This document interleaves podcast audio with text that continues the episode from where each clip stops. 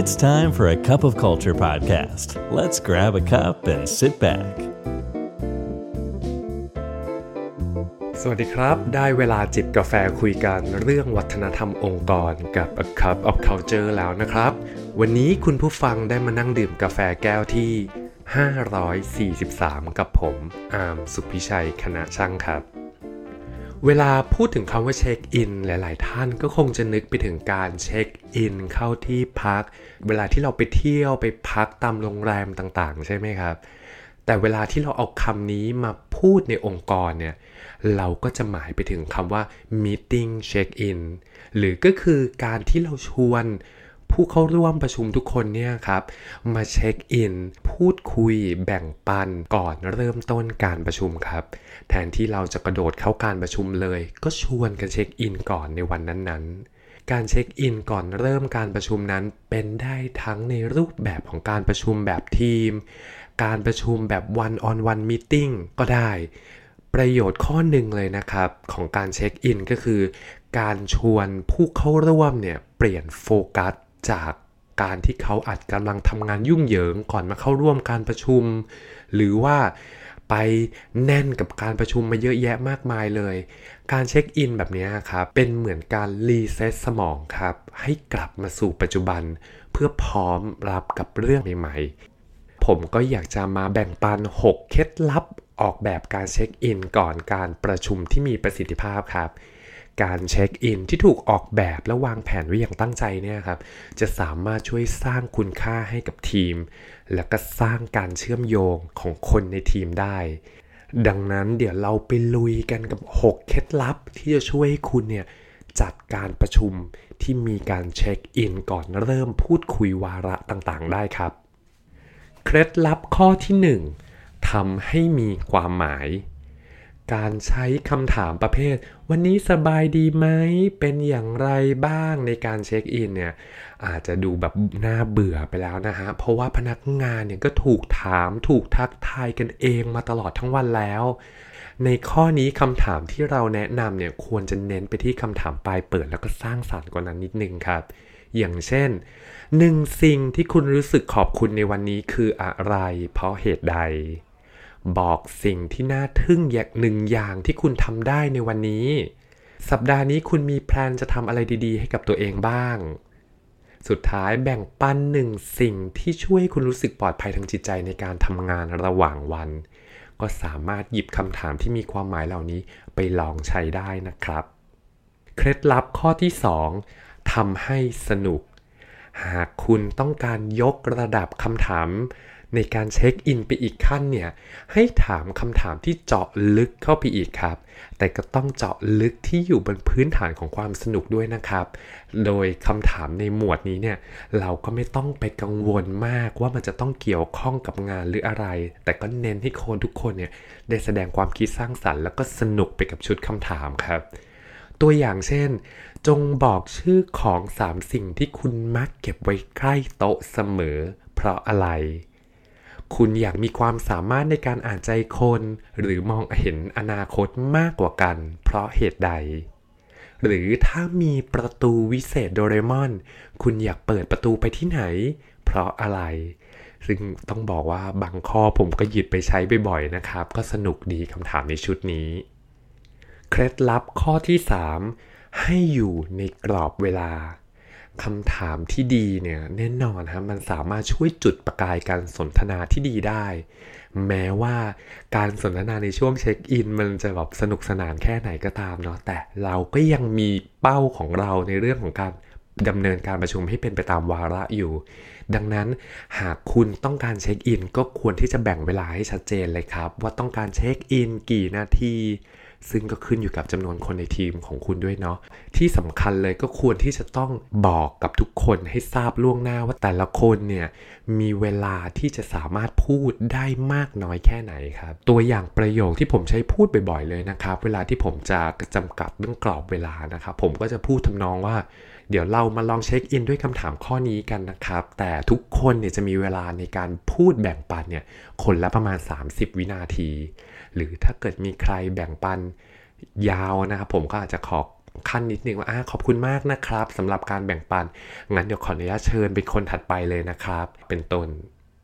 เคล็ดลับข้อที่ 4กำหนดว่าจะเช็คอินเมื่อใด หากในหนึ่งวันนะครับ คุณต้องแบบเหมือนประชุมกับทีมเนี่ยสามครั้งสามเวลาเลยเนี่ยการที่จะมาเริ่มการประชุมทุกประชุมด้วยการเช็คอินเสมอๆผมว่ามันอาจจะดูโอ้โหมากเกินไปหน่อยนะครับ แล้วก็หลายๆ คนก็คงจะแบบเฟือแล้วแหละว่าเฮ้ยเช็คอินอีกแล้ว ฉะนั้น ข้อที่เราสามารถทำได้เลยคือแค่กำหนดมาครับว่า เราจะให้การประชุมไหนมีการเช็คอิน ซึ่งก็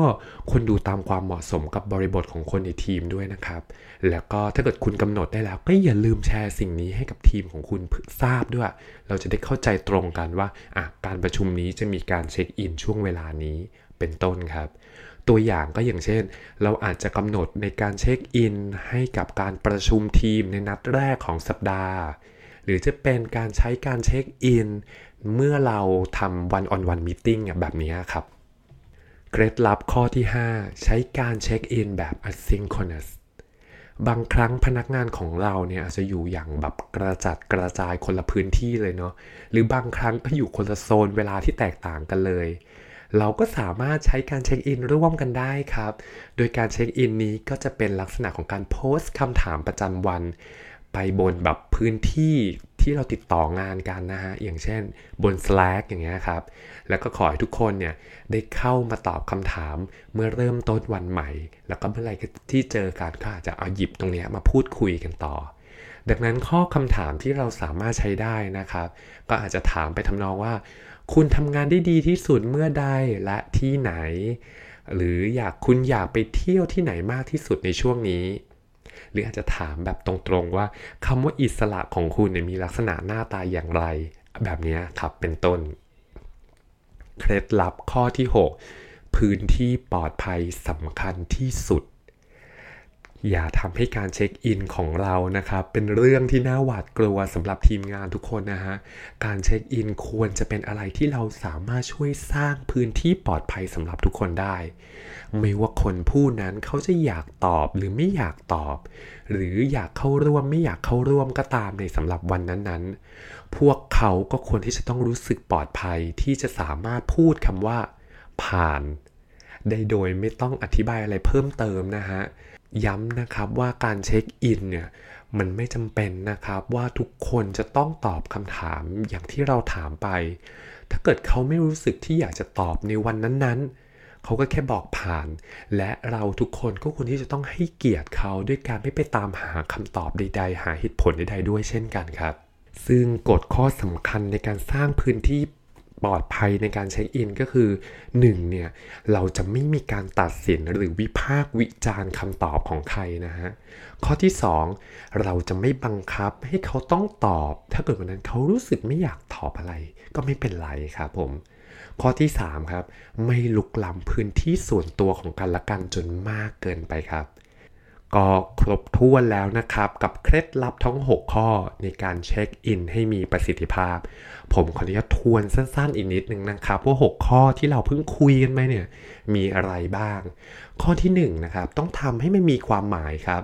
การออกแบบคำถามที่ดีเนี่ยช่วยให้การเช็คอินเนี่ยมีเขาเรียกว่ามีรสชาติเพิ่มมากขึ้น ข้อที่ 2ทำให้มันสนุกครับ ข้อที่ 3 ก็ควรที่จะเช็คอินในกรอบเวลาที่เรากำหนดไว้ด้วย ข้อที่ 4 ควรจะมีการกำหนดครับ ช่วงเวลาของการเช็คอิน ในกรณีที่เราในวันวันหนึ่งเนี่ยเราอาจจะเจอกับทีมงานหลายครั้ง ก็กำหนดไปครับว่าเราจะใช้การเช็คอินในช่วงของการประชุมไหน